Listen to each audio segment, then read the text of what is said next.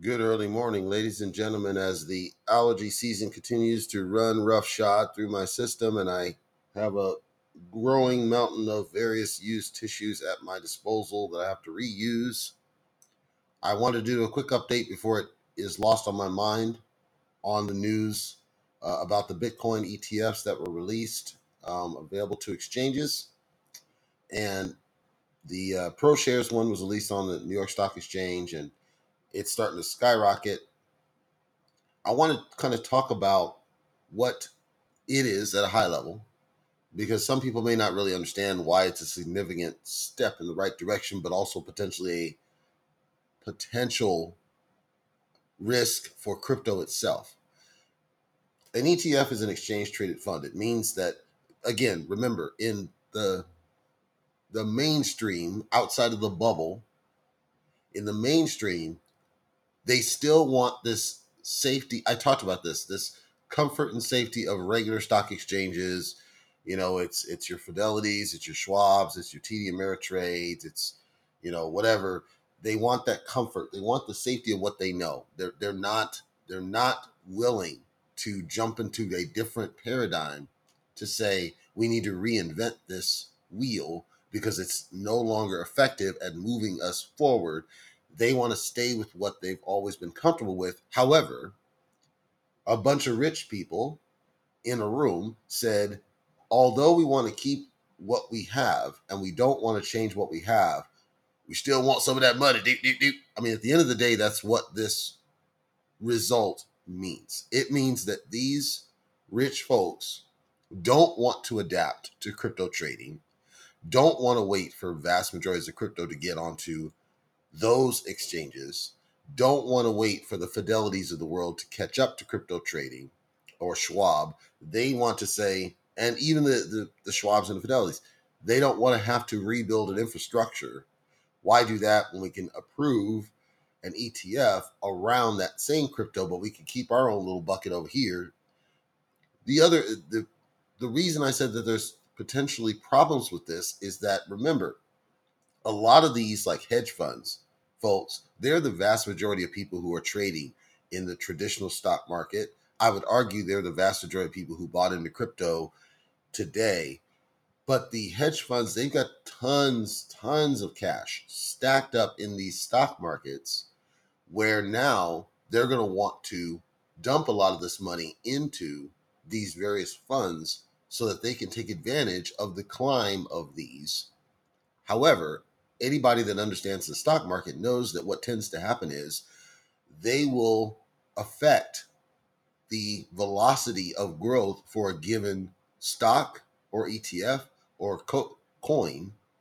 If you if anybody remembers Marin Software, if you haven't heard the name, Marin Software is probably the poster child for what I'm talking about. There's this concept called a short squeeze. And it is the reason, the primary reason that GameStop made a bunch of millionaires, that AMC has started to go up, that Marin Software has started to go up. And it's this idea that you have shares and then you basically borrow shares and lend shares. So it's transactional two way, but you're doing it in a way that you're basically pulling money out of it, similar to using your home as an ATM, right? If you take out a home equity loan a HELOC, you're doing the same thing. You you own an asset and you're borrowing against it to get money out of it, and then you use that money to do something else. In these short squeezes, people have to make good on the money. They have to make good on the trade. They have to make good on the shares. You have to make everything right with the world again at some point. That's the short squeeze is the time that you've been given to make everything right. My fear or as I've coined, I'm afeared that we're going to get to a world where we've got all these ETFs running around around these major cryptos like a Bitcoin. I don't think they'll do it for the low level ones. I think they're going to do it for like the big ones that are like over a thousand dollars. But I think you're going to see a lot of that same garbage. They're talking about no, it protects us and we were protected by law, and that's true. But I I'm feared that they're going to turn these ETFs into the same thing, basically ATMs, creating short squeezes. Are they good or bad? it's up for debate. The truth is, they tend to harm certain stocks. GameStop was on the verge of bankruptcy because, to use a phrase, these guys were squeezing the lemon dry. They were just borrowing and borrowing and taking money out, and nobody was buying in, and it was just on the verge of absolute crash failure. I'm not suggesting that GameStop is a competent business. They tend to be incompetent since they basically bought up all their competition. Any company that buys up all their competition tends to have stabbed themselves in the back. I'm just saying that that short squeeze notion, the availability of options, all of these different things tended to have caused more harm than good in the regular stock market trades. And if, if that happens with these ETFs, you're going to see a similar type of disruption for the value. Well, that tends to harm people who are owning the true crypto on the back end. Now, the upside is that if you own the crypto, because they would have to figure out how to write rules that say, and they're doing it by futures, so hopefully this won't be a thing, but they have to figure out how to write the rules to where somebody who's buying ETFs cannot borrow against actual crypto holders. Today, if you buy the stock, somebody can borrow your stock so that they can withdraw cash and go off do something else. That should not be allowed if you're owning the actual fundamental deal. The analogy would be if I own a home, the bank should not be able to, but they can, but they should not be able to then borrow my home that they can withdraw equity out and do whatever. It's actually in the contract that they could if they wanted to, but they don't. If they do that with the ETFs, I guarantee it's going to be chaos. I don't know that they will. I'm saying that they shouldn't. And hopefully somebody has thought this through to restrict those types of trades to certain transactional things.